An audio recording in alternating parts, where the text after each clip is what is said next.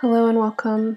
Thank you so much for being here, wherever here is, wherever you're listening from in the future, in time and space. This is Renee. I'm your host. This is Embodied Astrology, and today's episode is an offering to the Leo new moon. It's the day of the new moon, July 31st, 2019. I'm going to talk about the astrology for this new moon. Um, it's been a while since I've just given a reading for a chart, and so that's what I'll be doing today. I'll be reading the chart for the Leo new moon. I'll also be talking about some of the recent astrology in the past week or so since the sun has moved into the sign Leo. And I'll be considering the next two weeks as we move from the new moon into the full moon, so this waxing cycle. Um, I talk about astrology through the lens of embodiment. I'm a somatic movement educator. That means that I educate about the body, about the soma, the somatic intelligence of the body. I consider any type of embodiment practice a wonderful practice. So, whether that's yoga or dance or just sensing your body, learning your anatomy, learning the names, any kind of physical practice that involves attunement really tuning into the body's intelligence, not so much asserting whatever uh, form or practice upon the body, but really letting the body speak. Um, and I think astrology is actually a really amazing way to think about the body. I've studied medical astrology for a while now, but just in general, astrology as a language speaks to our embodied experience. It's a language for us here on earth, and of course, on earth, we're living in bodies. And our bodies have to live their lives in the contexts of earth. And that means our seasons, the circumstances, and what our bodies mean. The embodied experience, whether that is the physical capacity that we have in our bodies, whether that is the um, stories, the many layers of stories that we embody because of our bodies, how we look, um, what kinds of families and cultures and contexts we're born into. Astrology provides a language for us to think about these things in a really creative and generous, and I think a very non judgmental way. So I'm excited to share with you on this new moon day and before I get into the astrology, I want to start with a check in and just let you know a little bit about how I'm doing and what I've been up to. Um, this is the Leo new moon, and Leo self expresses. So I thought, oh, I don't talk about myself that often, um, not really so much my day to day, and why not? So I'll just begin where I am. As I mentioned, it's July 31st. It's about one in the afternoon. I've spent the morning practicing in the way that I do on the new moon and the full moon, which is to give myself a lot of space in the morning. Just to wake up, to make my tea. Um, I usually begin on these moon days with some writing and journaling, and then I draw a picture of the chart. And in drawing the picture, I get a sense for how the planets are working with each other, and I get to engage my creative mind and, of course, my embodiment, my felt sense of the astrology right now. And then I sit and meditate and try and not think too much about what I'm going to say. Take some notes about whatever arises, and then at some point, I sit down and start recording.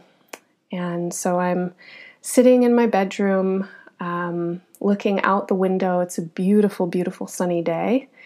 And I'm feeling a lot of love right now. While I was drawing the picture for the new moon chart, I was listening to the Leo playlist on Spotify Spotify's been doing a partnership with an astrologer named Chani Nicholas, and there's a good chance you've heard of her if you're an, an astrology enthusiast. She's quite famous at this point.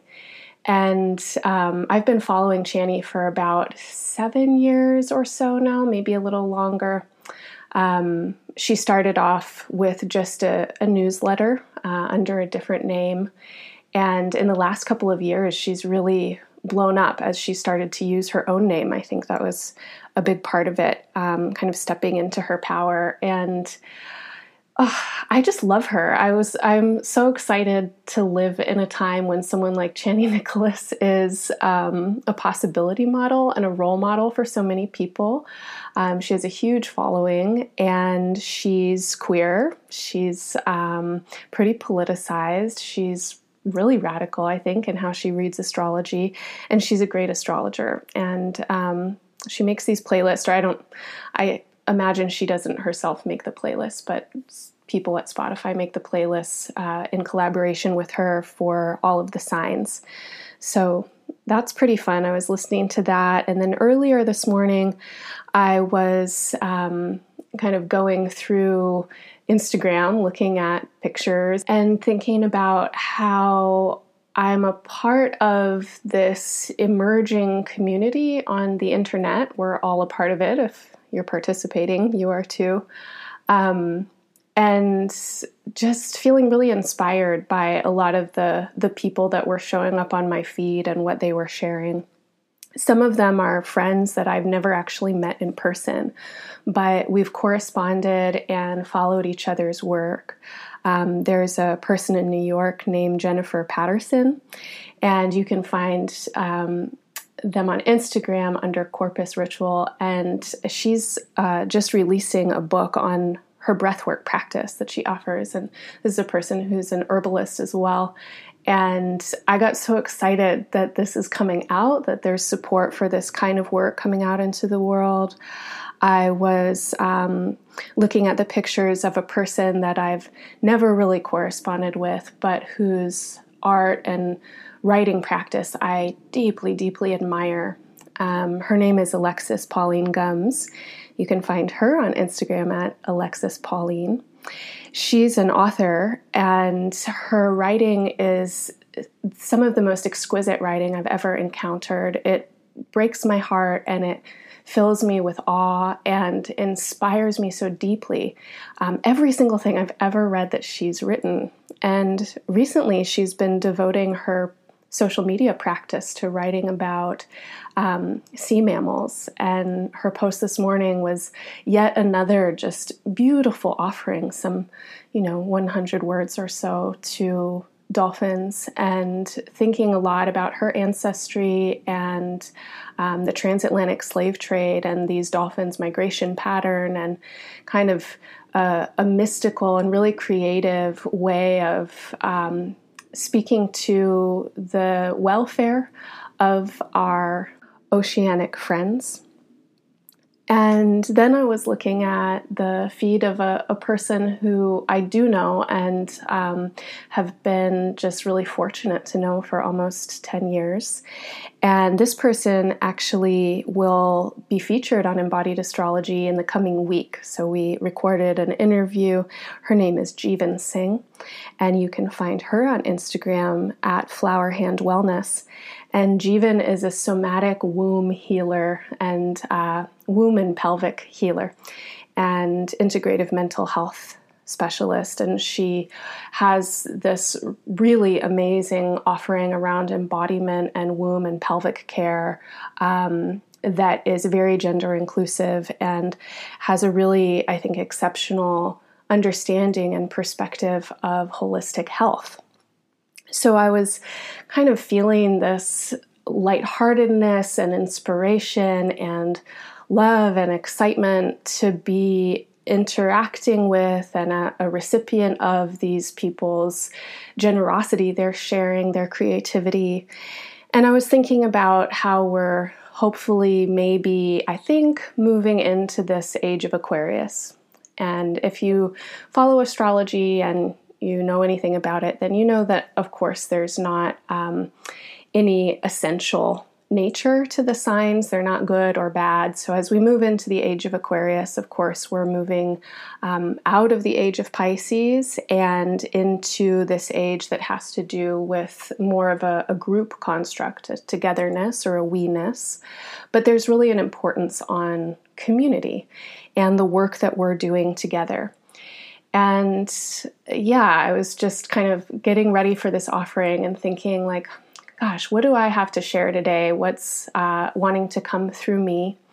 And I was enjoying my own kind of creative practice of drawing a picture of the new moon and being in my body and then feeling this web of community, this uplifting that I feel when I engage with their work and the support that I feel from them in so many ways, whether that's inspiration or motivation or friendship. Um, and that felt like a really important place to begin was to just give a shout out to you fabulous human beings and everybody that I didn't mention and that's you if you're listening and what it is that you and we are offering in the world right now, the ways that we're seeking to express from our hearts, whether that's in the smallest moment of interaction and an interpersonal expression, whether that's in solitude when we are um, kind of checking in and trying to listen deeply to ourselves, whether that's in some kind of group offering or on a platform that's reaching many people. Thank you for being here. So it's been a slow morning. I've been moving pretty slowly. I flew in last night from Colorado. I've actually been gone from my home in Portland for the last three weeks. I spent a week in Tacoma, Washington, teaching for the Pierce County Teen and Adult Summer Reading Series, and I got to teach six classes at six different libraries on embodied astrology. And it was really fun to be able to offer astrology as a tool for adventure story writing, which is uh, what the theme of these classes were. And I traveled all around Pierce County and taught classes at several very rural libraries, got to work with people who I probably wouldn't encounter otherwise, um, whether that's due to financial accessibility or um, spatial accessibility or just interest. Um, it was really cool that the library was interested in what I had to offer and that they were supporting me to be there.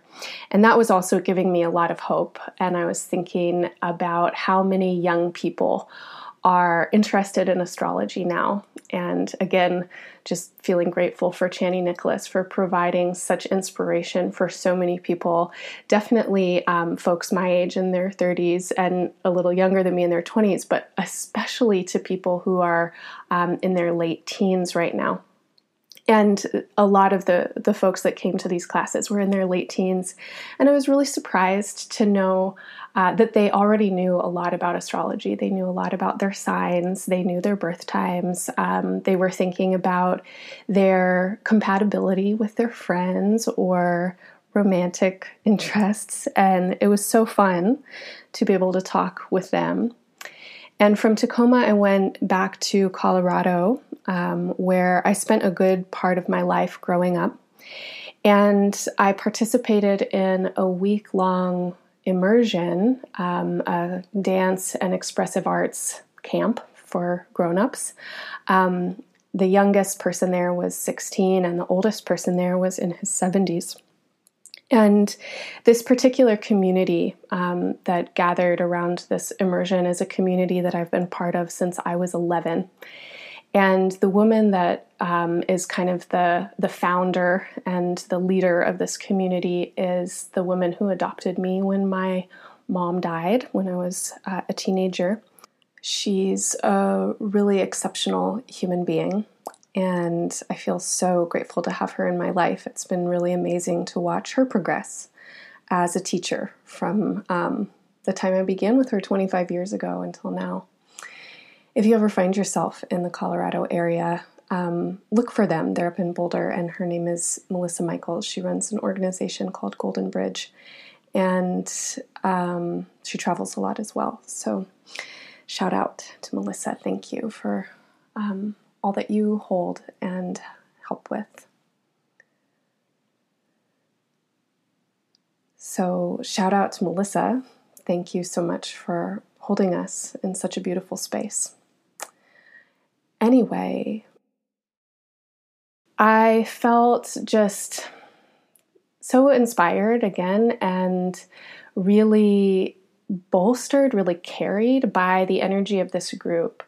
There were people from all over the world. There were 72 participants, um, I think, from every continent. And every single person there was a leader in some way. They were working in community, they were working with arts, um, they were working as activists, uh, leaders for peace, and they were there to dance mostly. That's what we did. We did a lot of dancing, we did a fair amount of art, we did a ton of processing and talking with each other. And I just saw how much this type of work transforms and heals and provides support for really deep and important conversations to happen. And I was reminded again that my love of somatic practice, of embodiment practice, is also my love of social justice and my commitment and deep desire to involve myself with activism, with activism for peace and for healing and for environmental sanity. And over and over and over again, my experience has been that when these two topics or practices do not intersect, neither is actually that helpful. So, in my experiences of embodiment spaces, whether that's yoga class or a dance community or studying somatics as I did for years, the places where there was a lack of conversation about embodiment in a more political framework, what it means to be in our bodies from a social political sense, which bodies have access to health, to wealth, to um, mobility, etc., which ones don't, and the reasons why. When those conversations were not present, the embodiment work and the healing that I was able to participate actually felt really flat to me. And I remember um, kind of in the middle of a a somatics program that I was involved in for about five years, um, having a breakdown in, in one of the classes and kind of asking the group, like, where is the place for this conversation? And looking at a room, probably about 100 people, um, all white, mostly um, privileged, you know, privileged enough to, to get ourselves there. And thinking, like, God, this is something about this is really wrong that there's this amazing transmission that's happening in this space that is so deeply healing, that's so deeply integrated uh, and integrating, but that we are not actually addressing our uh, social positioning, that we're not actually addressing how we can move out into the world from this place as agents of healing and to engage with our own healing through reparation um, in the social fabric, not just in the, the somatic uh, realm. And in the spaces that I've been in that are very dedicated to social justice, um, there's often a lot of conversation that is pretty um, grueling and a kind of rigor that has to do with um, training our minds uh, to, to unpack layers of conditioning and having conversation that is uh, often incredibly challenging. And in those spaces that I've been in, when an embodiment practice is not included, when it isn't brought in in a pretty major way, I end up feeling really destroyed and fragmented and distracted and uh, disembodied. And often it feels like the conversations are not that effective, that maybe they can push forward a little bit, they can start to chip away at some hardened layers, um, but that when there is the embodiment work that's brought in, when we work um, with the concepts that that arise through our somatic intelligence, through actual relationship, through actual feeling, then we really get somewhere um, because the the problems that we're trying to address, you know, problems of systemic oppression and trauma. Yes, we can talk about them conceptually. It's so helpful to have language, but these are embodied experiences um, that have very, very deep roots, hundreds and thousands of years of growth in those roots. And uh, the words just by themselves, or the theory just by itself, if if the embodiment isn't there, sometimes just creates another layer of hardness and identification, or it, it's too much to engage with. It's too overwhelming emotionally, and um, there's a shutdown or there's further distance.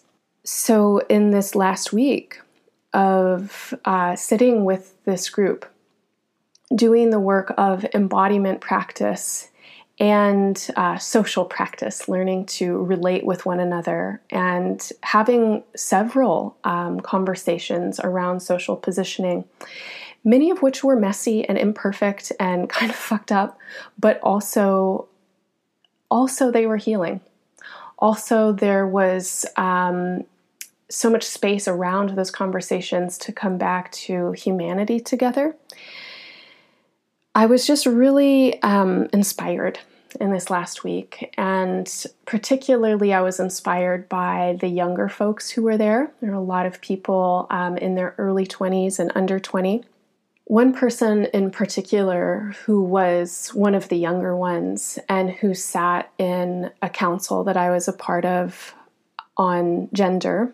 So, one evening there was an invitation to uh, join groups based on your gender, your gender identity. And there was a women's group, there was a men's group, and there was a, a third gender group. And within this community, um, space for, for third gender, for non binary, for trans or queer identities is fairly new. And I was really excited to get to experience that there. Um, and there was a, a, really beautiful circle um, of people who gathered.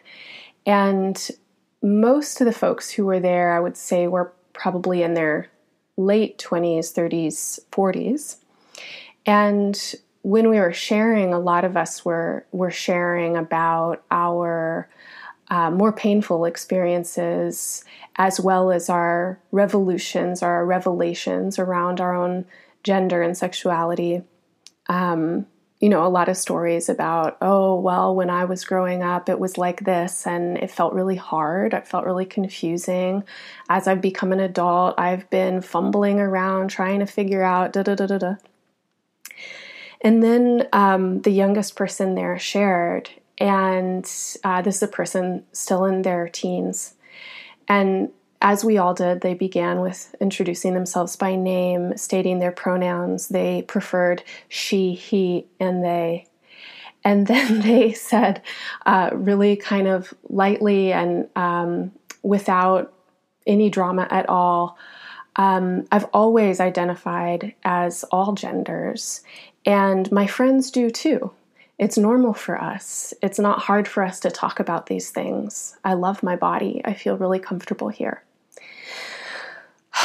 And as I'm saying it, I'm like, I feel tears coming up. You can hear them in my voice again. And I was crying then listening to um, this person share because it was so touching.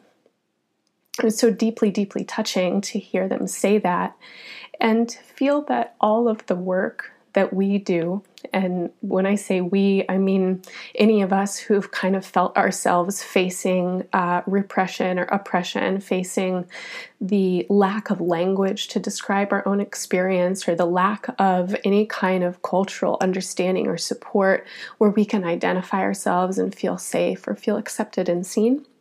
But we've somehow just kept going and needed to figure it out and needed to express ourselves and fought for it. It felt like oh, this is why. This is why, right here. And then yesterday, when I was waiting for the plane, I was reading the news and um, had a kind of similar experience reading about uh, Greta Thun- Thunberg. I'm saying her name wrong. I think uh, you've probably heard of her. She's a 16 year old um, Swedish activist and really amazing being who um, is an environmental activist and is also someone with autism. And her delivery and um, communication and th- thought style, her her her mental um, patterns, how she communicates, how she hears, how she listens, and how she speaks is so incredible. It's so brilliant. It's so fucking clear. And I was reading about how she, um, you know, had been invited to come and present at the UN and said, well, I'm not going to take a plane. I don't want to participate in creating more carbon emissions. This is not what we need. It's exactly the opposite of what we need. And so then there's this um, sponsor that she has that's building a, you know, a solar powered sailboat that's going to take her to the UN conference. It's going to take two weeks or something to get her there. And there are no commercial sponsors, there are no logos on the boat. And this is, you know, her dictate. And I thought, fuck, 16 years old. And this uh, person has been an activist for a couple of years now, I think since she was 11 or 12, um, in, a, in a pretty major way. And I, I was just kind of floored. I was sitting there waiting for my plane, you know, to fly back and thinking, okay, this is really inspiring. And I feel so inspired by um, the the young people in the world right now, and um, I'm not in a place where I feel particularly young anymore, but I'm in my 30s and kind of feeling myself in the transition uh, from feeling like a kid into feeling like an adult and starting to really kind of sense that I need to turn towards the the youngers um, to move into the future and to really follow their leadership and to follow their knowledge and to uh, offer whatever it is that I offer for them with this idea of becoming a good ancestor. Um, so, gosh, I've got a lot of tender feelings right now. Um, in the last week, so much has been brought up thinking about all of these kinds of themes around our place in the social whole and how we each carry some piece, how our personal expressions and our kind of unique positions and perspectives are super important and our feelings are really important. And at the same time, uh, none of those individual perspectives, and certainly not our individual emotions, are actually that important, and that we have to find ways to work together. And I've been feeling a lot of fear and sadness as I continue to hear horrible news about what's happening in the country and what's happening in the world. When I say the country, I'm, of course, uh, living in the United States, so whatever the fuck is happening here with um, the administration that currently has power is pretty horrific and also mind boggling. And I also am feeling like, okay, well, maybe this is what we need. Maybe we need it to get this bad to wake up as a global community. Um, maybe this is going to be the push uh, around the corner and hopefully not over the edge. And I've been so lucky to be around people and to be around work that is continuing to feed me and inspire me and allow me to position myself towards hope. And I really hope that um, you who are listening are able to as well. And this feels like my most present sentiment at this moment is the desire to turn towards hope and the desire to offer myself in whatever way, large or small, to some kind of creative liberation and collective healing in my community, which includes you, and in the world that I'm a part of, which includes all of us. It's a really strong feeling for me today on this new moon, on a day that the moon is new. It's always a day to plant a seed, to think about a new beginning. In that dark moon, we have the potential for new growth, for some uh, beginning to take root. We have an ending of the last cycle, a releasing of the last cycle, and a stepping into the new. And Leo rules our hearts, it rules our spines. Leo is a sign that is ruled by the sun. And this solar, creative, brilliant energy is something that shines out of all of us. And on this new moon day, I really invite all of us to um, think in, to feel in, to sense in, to listen in to what it is that each of us have to express from our unique positions and perspectives that can combine with and harmonize with those around us so our radiance can get bigger, so our warmth can get bigger, so our communities can become more vital, more strong. And whatever it is that we are here to do at this turning point in the world, because we certainly are at a turning point, um, may that work be healing. May it be offered with love. May it be offered with joy. This is a very special new moon for me because um, the degree point of the new moon is exactly on my ascendant. I have an eight degree Leo rising. And in two days, on Friday, August 2nd, it is my birthday. So naturally, I think for many of us, as we get to our birthdays, there's a, a sense of a new beginning, and this new moon coming at this time feels like a powerful one. I'll be 36 on Friday, and um, I was reading this morning about 36 in numerology. I'm not really a numerology expert at all. Um, I learn about it on Wikipedia and Google. So I was learning that 36 is a combination of the energies of three, which is a creative, joyful, um, more child energy, and six, which is a family energy. And uh, when they combine, they create nine, which is a humanitarian energy. Um, so 36 in numerology is the creative energy that serves uh, the assisting or the helping of humankind, which I was like, oh, wonderful. That's exactly how I'm feeling. That's exactly what I want to devote myself to right now. Um, and then I, I, read something about 36 in um, the Jewish mysticism tradition. And um, as you may know, if you've heard me talk about my ancestry before, I have uh, a lot of my ancestry are um, ancestors are Jewish. So I learned that um, in in Jewish mysticism that 36 uh, is the number that's associated to mystical, um, righteous people. there are supposed to be 36 of these people on the planet or in the world at all times. And without them, without any one of them, the world would come to an end. And these beings are concealed even to themselves. Um, they're humble, and their humility is the concealment. So it's not an, an ego trip. It's not. Um, you know, a savior idea, but they emerge um, with their mystical powers um, specifically to help avert disasters and to help avert persecution um, from enemies. So I thought that was uh, really interesting. And then finally, I was thinking about um, that in relationship to uh, Leo as this energy that's ruled by the sun, and of course, the sun being the center of our solar system and kind of the central point for all of the matter and the particles that are swirling around it to um, orient with.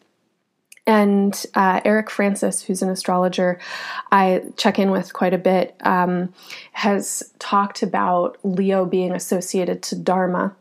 And uh, the way that he describes Dharma, the meaning he, he gives to it is um, acting as if to hold the world together.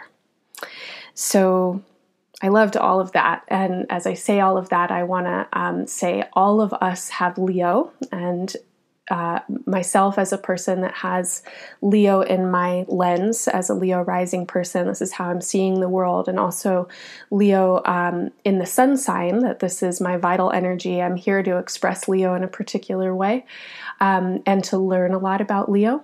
But all of us have Leo, all of us carry this energy forward, and these archetypes are for all of us at this time.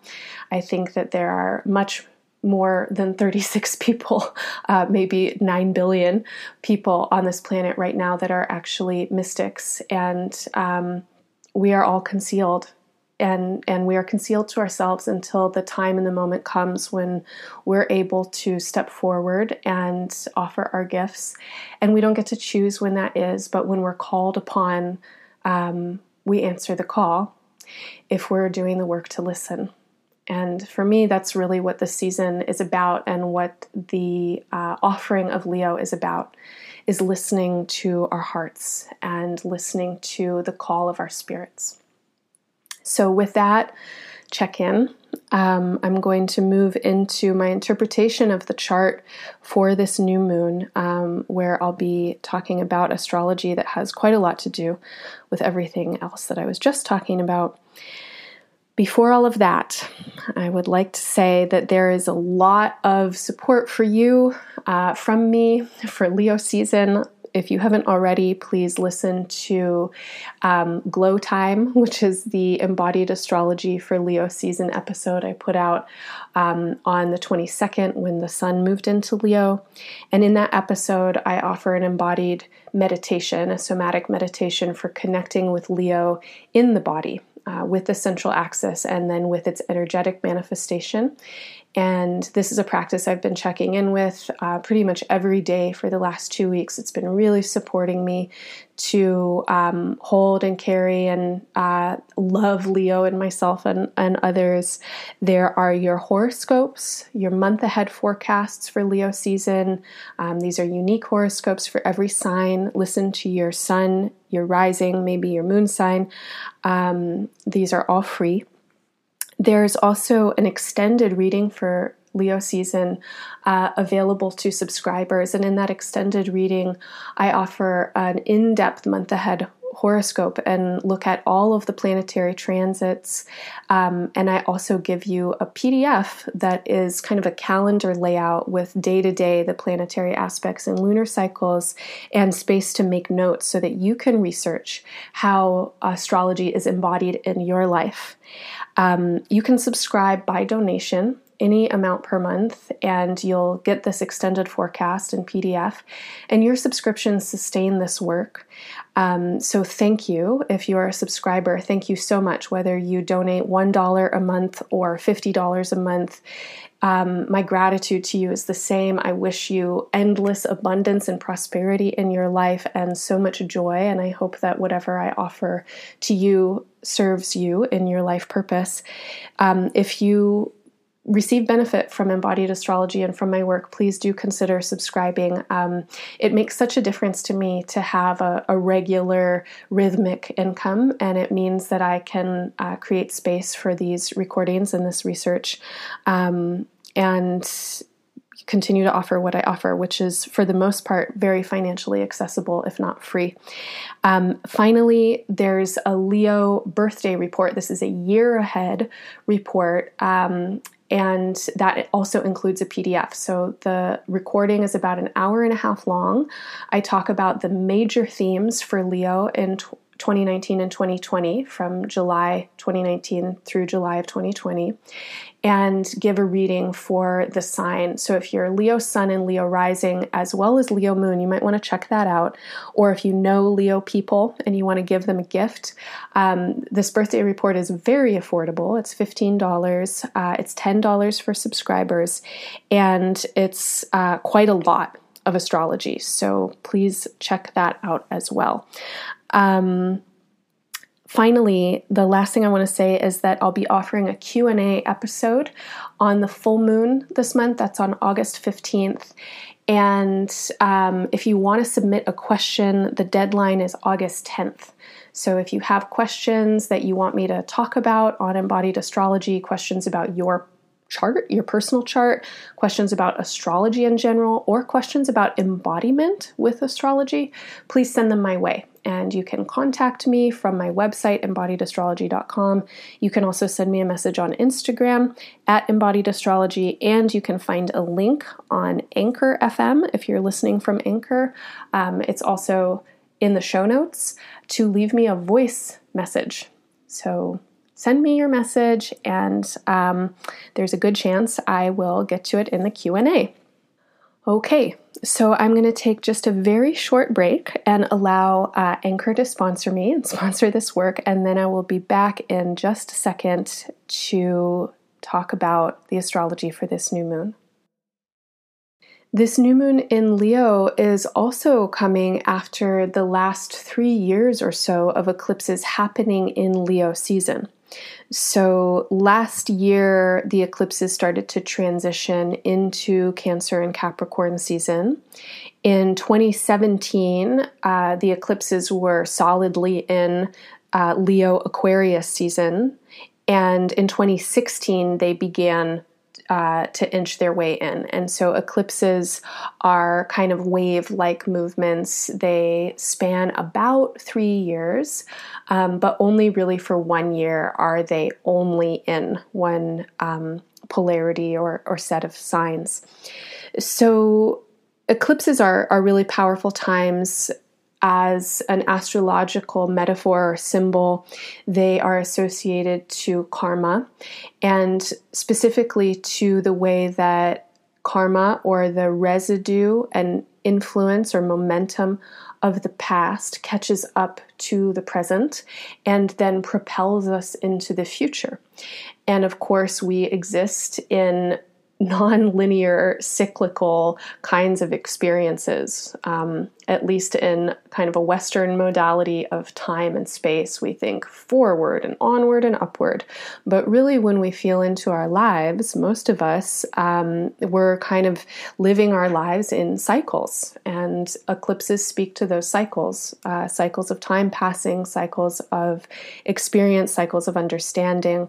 Around eclipses we may be confronted with the past, um, either being called into accountability for our past actions, gifted with the benefit of past actions. We may be brought back into relationship with people uh, or events or memories from the past. So, pretty powerful times um, eclipses are.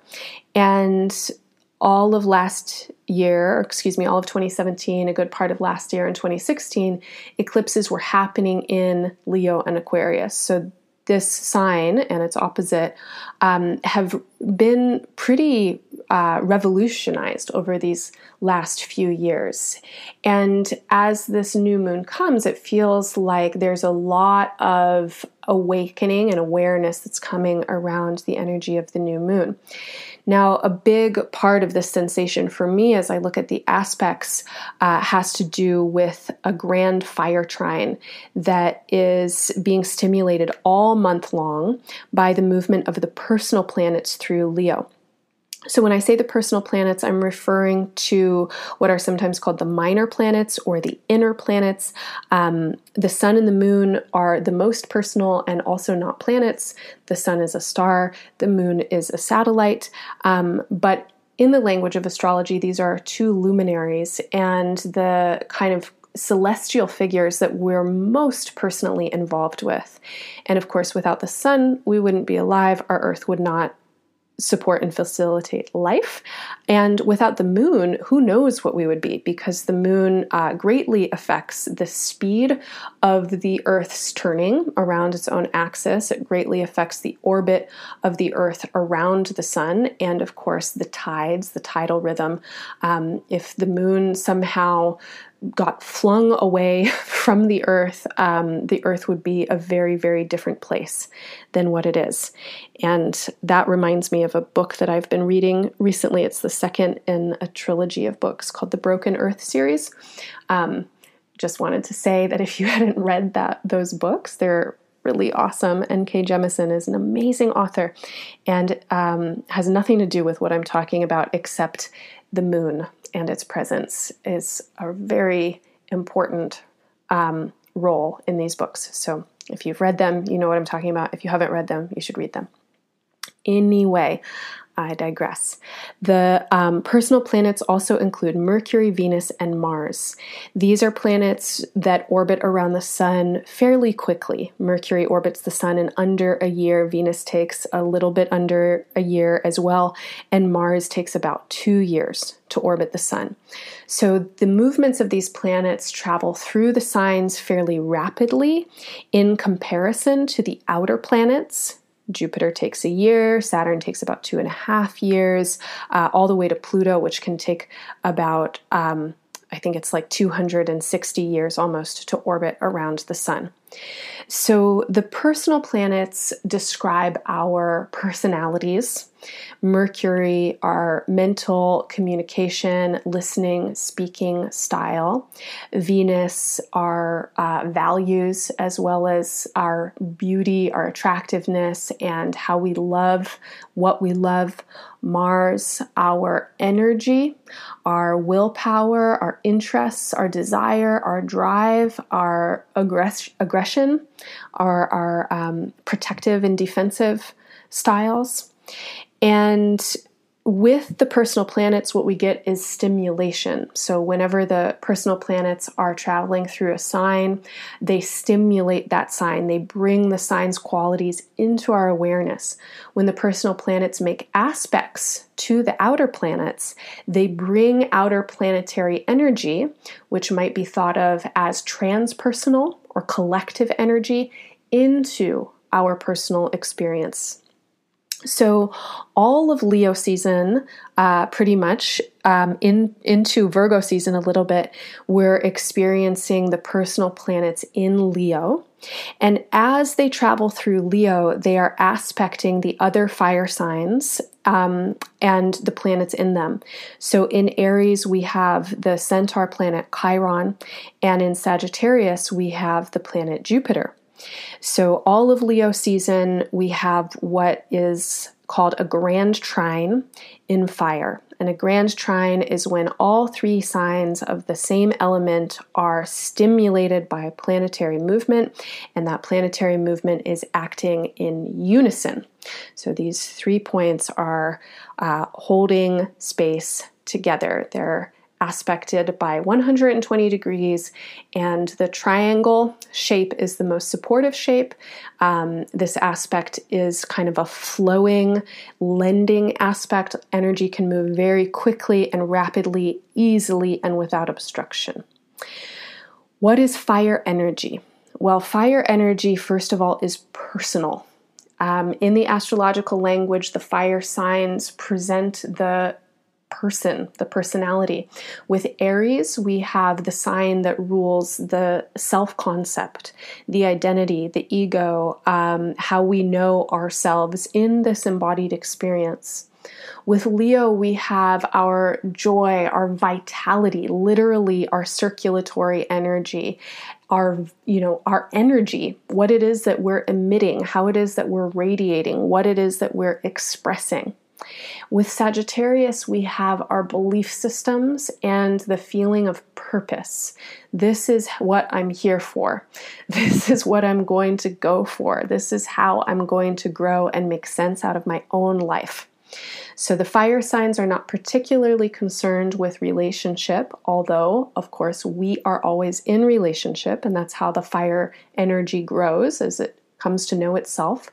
Um, but the, the fire energy is very much about the, the self and how we know ourselves, how we express ourselves, and what it is that we are kind of going for or growing towards in our um, in our our paths as individuated beings.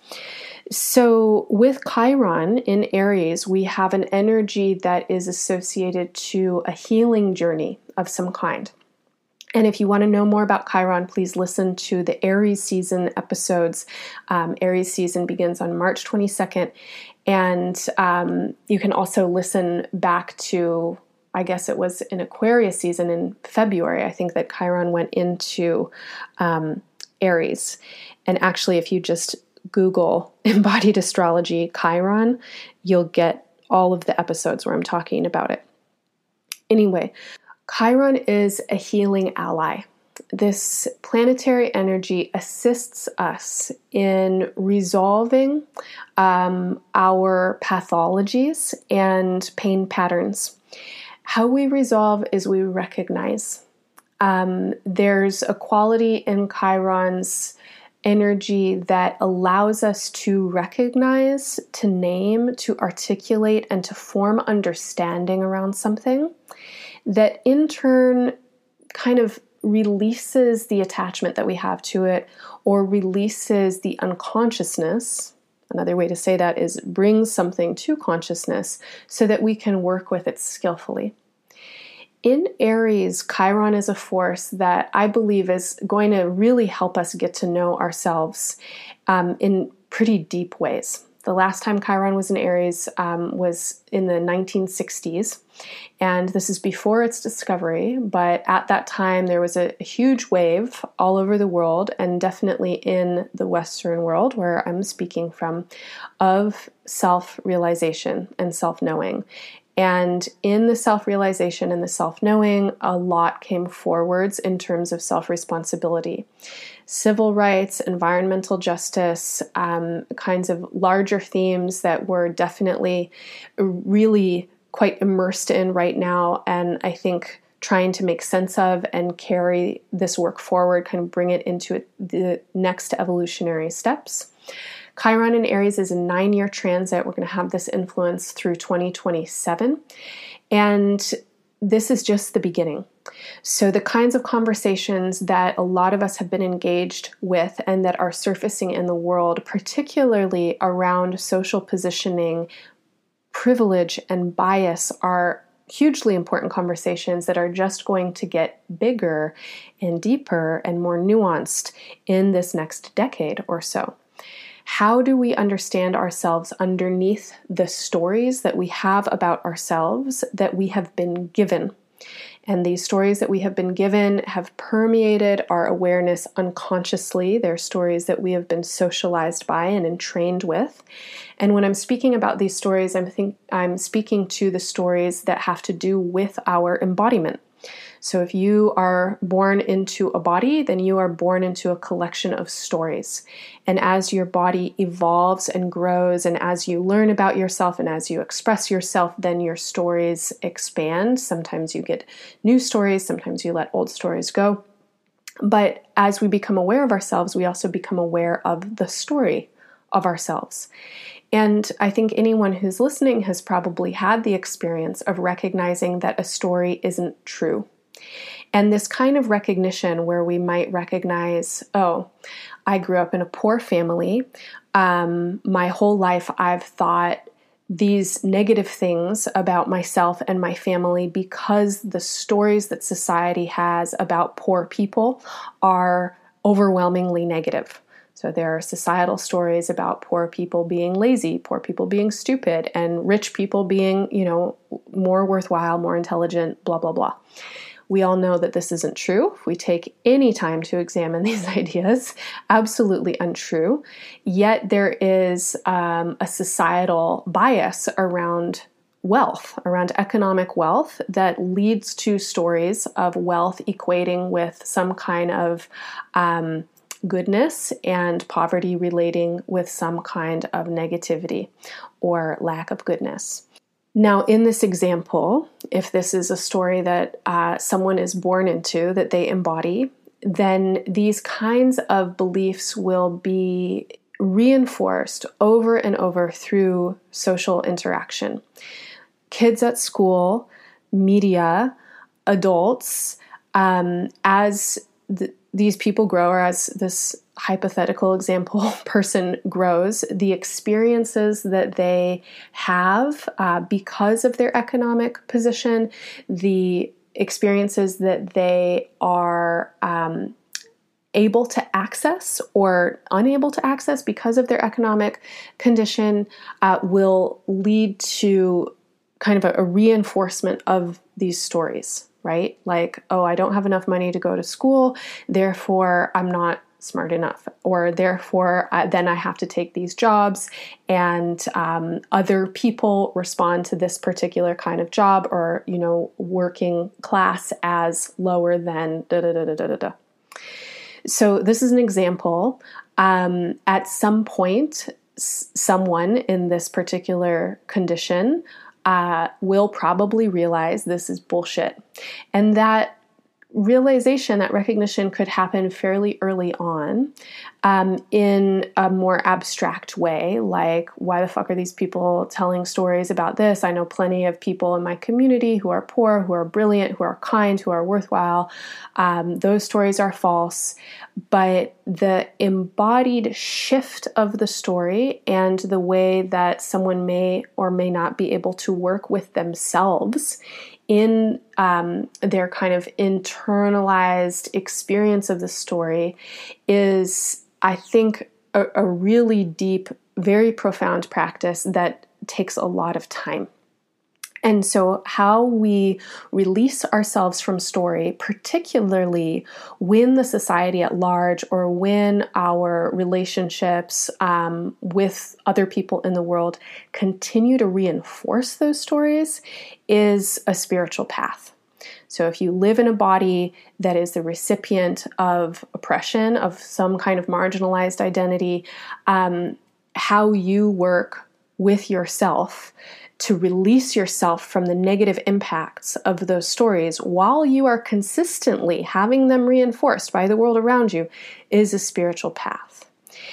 On the other side, if you're a person who's been born into some kind of privilege, um, and here's a hypothetical example um, or maybe not hypothetical example, I'll just use myself as a person born into a white skin body.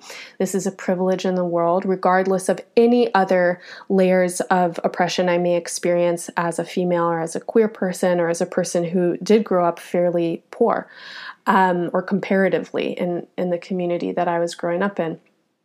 Um, in my experience as a white skinned person, I am the recipient of a lot of privilege, which means that doors open for me, that I have stories that I get to tell myself about my own value, about my own worth, about my own intelligence, that are then reinforced by society because of access that I have, because of the ways that uh, people in power believe me or allow me in um, that I might not ever even see.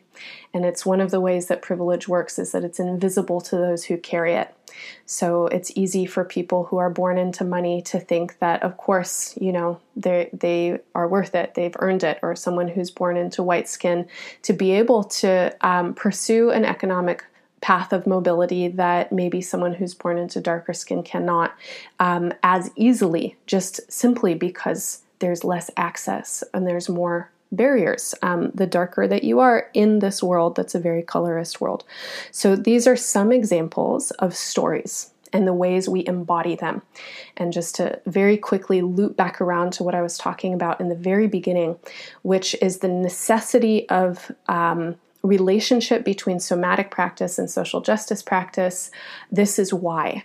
It's because these stories and these concepts are so fucking confusing. There's so many different layers around them, um, and the embodied experience that we each have is very personal, and no body is wholly uh, bad or good. We all have our um, you know, the ways that we really strive and we try and we're really good people, and we all have the ways that we're totally blind and we hurt each other.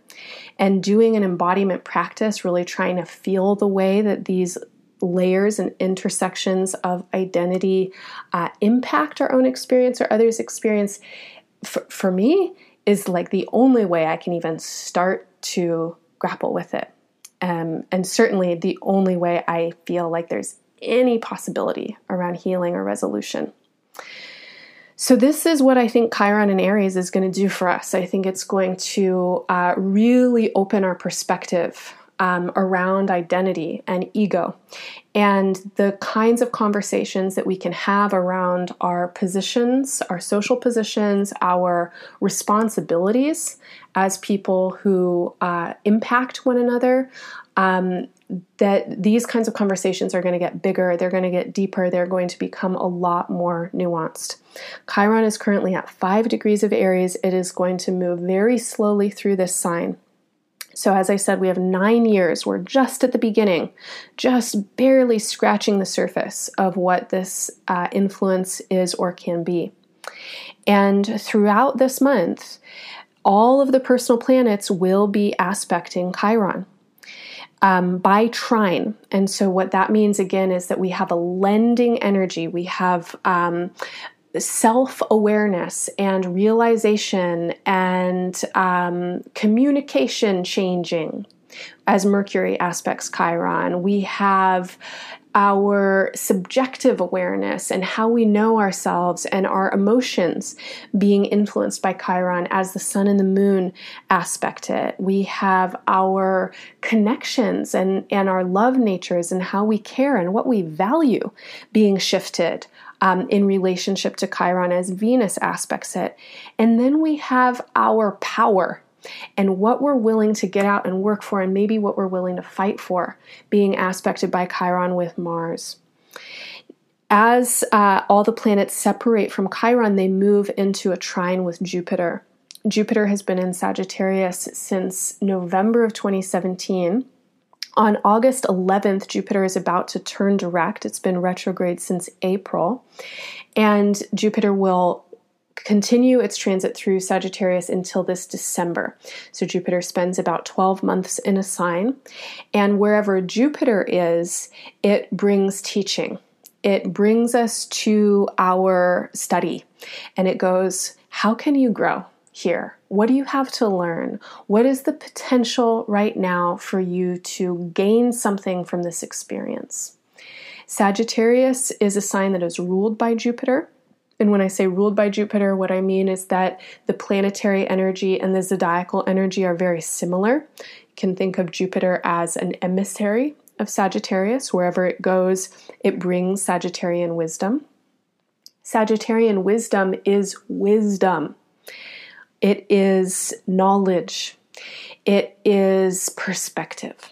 What Sagittarius gives us is expansion. It asks us to grow in terms of our borders. It rules long distance travel. It rules foreign languages. It rules the idea of foreignness, but how we interact with it, how um, we interact with difference, and how difference then becomes an expansive possibility as we lean into our own biases and we go, Whoa, I never even thought something could be that way. Therefore, my perspective shifts. Um, Sagittarius rules academics, higher learning, religious philosophies, spiritual quests. In its detriment, Sagittarius can be really opinionated, fundamentalist, kind of an evangelizing energy, and Jupiter certainly can be as well.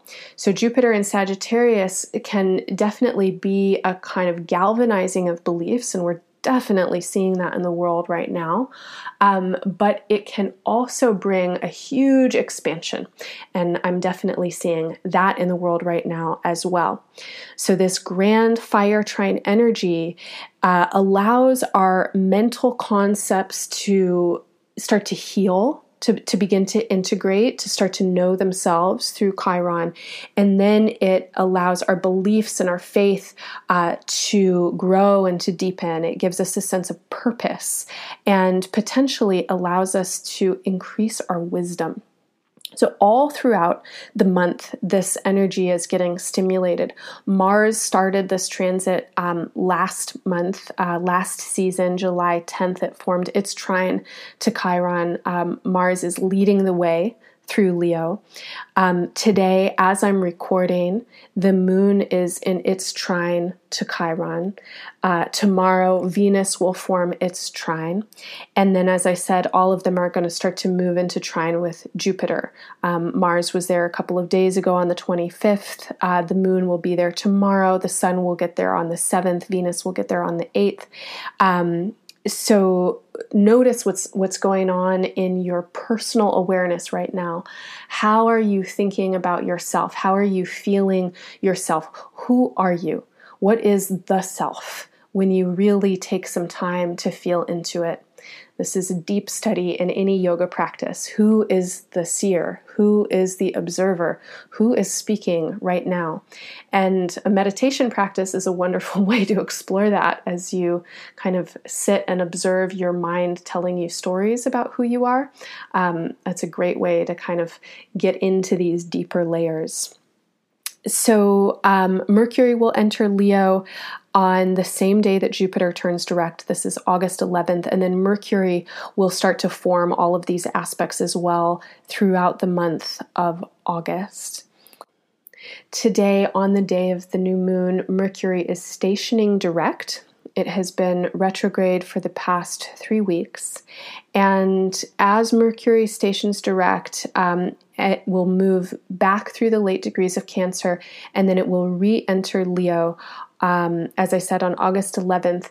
And what Mercury does is it brings mental awareness. So in the upcoming month, in these upcoming weeks, really take note of what is arising. This is a really good time to journal. Uh, another plug for the Embodied Astrology subscription journals because you can journal with the planetary aspects um, if it's helpful for you to have them written down. But there's quite a lot that's about to be clarified for us with these aspects, and the clarification is going to come in terms of the self. So, very personal for each person. I don't know what it's going to be for you specifically, but I definitely know that right now what's being stimulated is Leo. And Leo has to do again with our radiance, with our vitality. We are alive here at this time in these bodies for such a short amount of time. And I believe for a purpose. So, what is it? What's the purpose that you are here for? Um, this is a really excellent time to listen because there's quite a lot of available information, quite a lot of inspiration, and alignment with healing and with with wisdom, with your own path um, that really could be very surprising right now. And um, this brings us into the kind of next energies that I'm going to talk about with this new moon because a lot of us are understanding things about ourselves and about our lives um, either because of big changes that are happening, either very personal changes or changes in our immediate environments or changes in the earth itself. It's the hottest year on record ever. Um, the political reality and news cycles are absolutely fucking insane. And how can we not be affected? We have to change. We have to grow. Our values have to shift. Um, our sense of purpose really needs to take an evolutionary step forwards. So, this new moon is aspected quite strongly with Uranus. And it's been a minute since I've talked about Uranus and Taurus. Um, it was a big theme earlier in the year.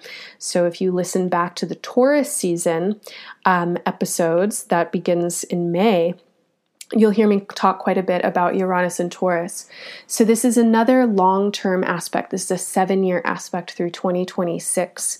Uranus is a planet that brings change, revolution, and revelation, often through chaos and sometimes through trauma.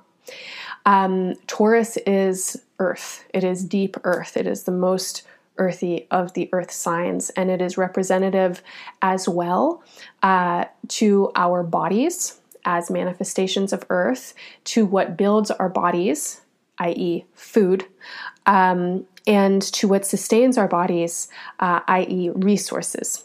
So, Taurus is a symbol of earth, bodies, wealth slash resources, and specifically food. Um, at this time on earth, these are all changing. So, the earth obviously is in a rapid and very um, significant state of change. The changes that the earth is going through has a lot to do with how we as a human species are using and relating with resources food, agriculture, water, uh, oil, our fossil fuels. Um, the ways that we have been consuming uh, in patriarchal capitalism, white supremacist capitalism, are absolutely destructive. There's no way around it. There's no argument for capitalism as far as I'm concerned. It's a completely ass backwards idea that one person can benefit off of the labor and exploitation of others or of the earth. It is so fucking backwards to think about self uh, benefit at any time, but especially right now, if it involves the um, labor and the, the exploitation of anybody or anything else. It will not get us anywhere. So, whatever it is, this kind of brainwashing mindset that has so many of us scrambling to figure out how to make our lives better um, at the expense of others, whether this is conscious or not, has to shift. If we want to survive, we have to figure out how to move into a way of being and existing that is a communal effort and an understanding that the benefit of all is the benefit of the self. The benefit of the self cannot come first. So, this is the square aspect. Leo represents the self. It's a sign that is associated to royalty and definitely to self interest or to self aggrandizement. And Uranus and Taurus is going, no more that doesn't work, this is where it's getting us. And it's getting us a lot of chaos. So, all month long, all Leo season long, um, we'll be feeling the effects of the personal planets in square to Uranus. Now, this is happening pretty much right now. Um, and in the recent weeks, Mars squared Uranus on July 11th. The Sun was squared to Uranus on the 29th. The Moon is squared to Uranus today, um, with the new moon, and Venus will square Uranus on Friday, on August 2nd. These themes are going to continue throughout the week, however, as the personal planets move into their trine with Jupiter. So, our beliefs are shifting because the world around us is changing. Um, again, whether it's personal circumstances, whether it's our value systems, or whether it's our relationship to actual wealth, and what we find valuable, um, whether it's our bodies that are changing or we're recognizing uh, changes that are affecting our bodies or ways that the world and the systems uh, within the world are affecting bodies and an embodied experience um, or the earth we're recognizing that we have to change. We can't be self centered.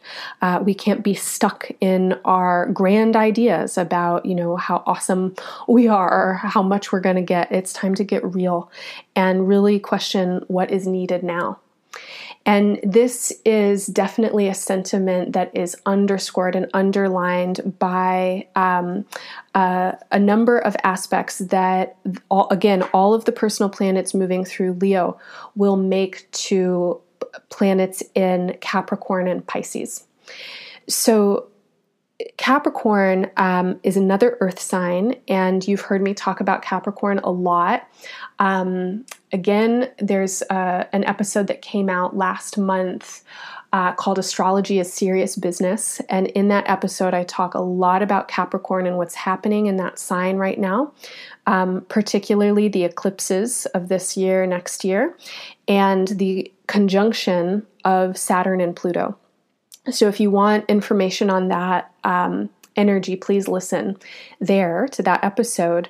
In brief, this um, the the astrological energy that's occurring in Capricorn right now is the conjunction of Saturn, Pluto, and the South Node.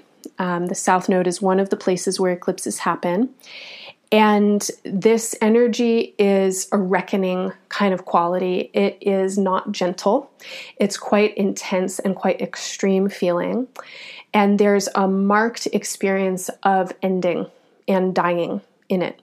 And the, the need is deep accountability and transformation of shadow, particularly transformation of the shadow of the systems, whether the system is capitalism, whether the system is the education system or the medical system, the systems in general that are in the world right now that have existed in the world for a long time, um, particularly the systems that have been built upon white supremacist patriarchy and capitalism, are killing people. They're killing the planet. Um, I take that back. The planet will live. The planet will survive. It's survived for a long time. Uh, these systems are quite destructive to what we value in the planet and really what sustains us. And if we want to live, we will have to transform our systems. And this is a very pressing matter right now. It's particularly pressing within the United States as an identity and an ideology. Um, these aspects are occurring in a very uh, important place in the United States birth chart, the birth chart of um, the Declaration of Independence. And the, the US and the world in general is going through a very profound transformation right now. And this transformation is the gateway into the Aquarian age. So if we make it through, we can make it through into a, a collectivism. We can make it through into an age of peace. Um, we can also make it through into an age of AI takeover and I don't know, some kind of weird disembodied uh, kind of existence. let's not go there.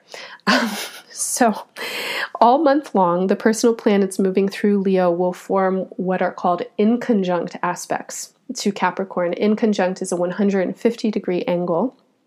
And an inconjunct is really uncomfortable. There's not an easy path into relationship with an inconjunct. We feel thwarted by the systems right now. Um, if you're tuning in with embodied astrology, I'm going to guess that you and I are on kind of similar bandwidth. And it's like, how do we get out of this? These systems are so big, they're so powerful, they're getting more and more dominating. Um, the, the walls are going up uh, our liberties are being taken away, how do we fight against it? How do we change them?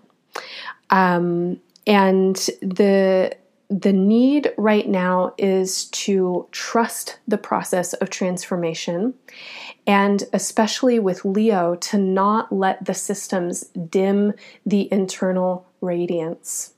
So, the radiance of Leo that rules our heart and spine is the radiance of love. It's the radiance of freedom. It is the childlike innocence of unconditional love, of playful creativity, um, the way that we are flexible and adaptive and can learn through play.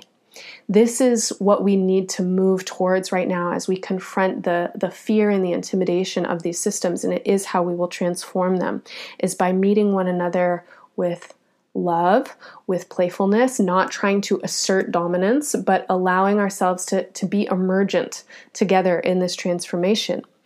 Now, at the same time, Neptune in Pisces is forming the same aspect, an inconjunct, 150 degrees with Leo. So Pisces is inconjunct to Leo, and Neptune is currently transiting Pisces. And Neptune is the planetary ruler of Pisces. And so this uh, vibration of Neptune and Pisces is very, very strong. And I should have said that Saturn in Capricorn, Saturn is the planetary ruler of Capricorn. So we have really strong, very pure energy uh, coming from both of these signs. Pisces is the undifferentiated whole. As an astrological symbol, it is a symbol of the ocean um, where all water returns, and the atmosphere, where all tiny particles of matter kind of f- float around and mix together. Um, Pisces is the great unknown. So, it, this is a, a symbol of everything we can't know that still affects us our ancestry, the cumulative past, the collective unconscious, our dreams, all the things we don't know all that's invisible to us. Pisces is also a sign that speaks to the ways we lose ourselves, we lose our sense of self. And Neptune is an agent of self undoing. It gives us experiences that dissolve our sense of ego and our sense of separation. And it asks us to, to move out and beyond our small selves. So, Neptune in Pisces is emitting rays upon us that are um, kind of permeating and porous and dissolving of our separate skin. It's going, you're bigger than that, you're more than that, get out, get out, get out from your small mind. Um, in its detriment, however, it also leads us to desire to kind of vacate, and it can be a really addictive and distracting kind of influence. So, with these um, inconjuncts from Pisces and from Capricorn and the planets in them, uh, what we have is called a yod. Um, now, this is not exact by aspect, and so any astrologers who are listening and you're like, it's not exact, I know, but it's a, it's a yod by sign.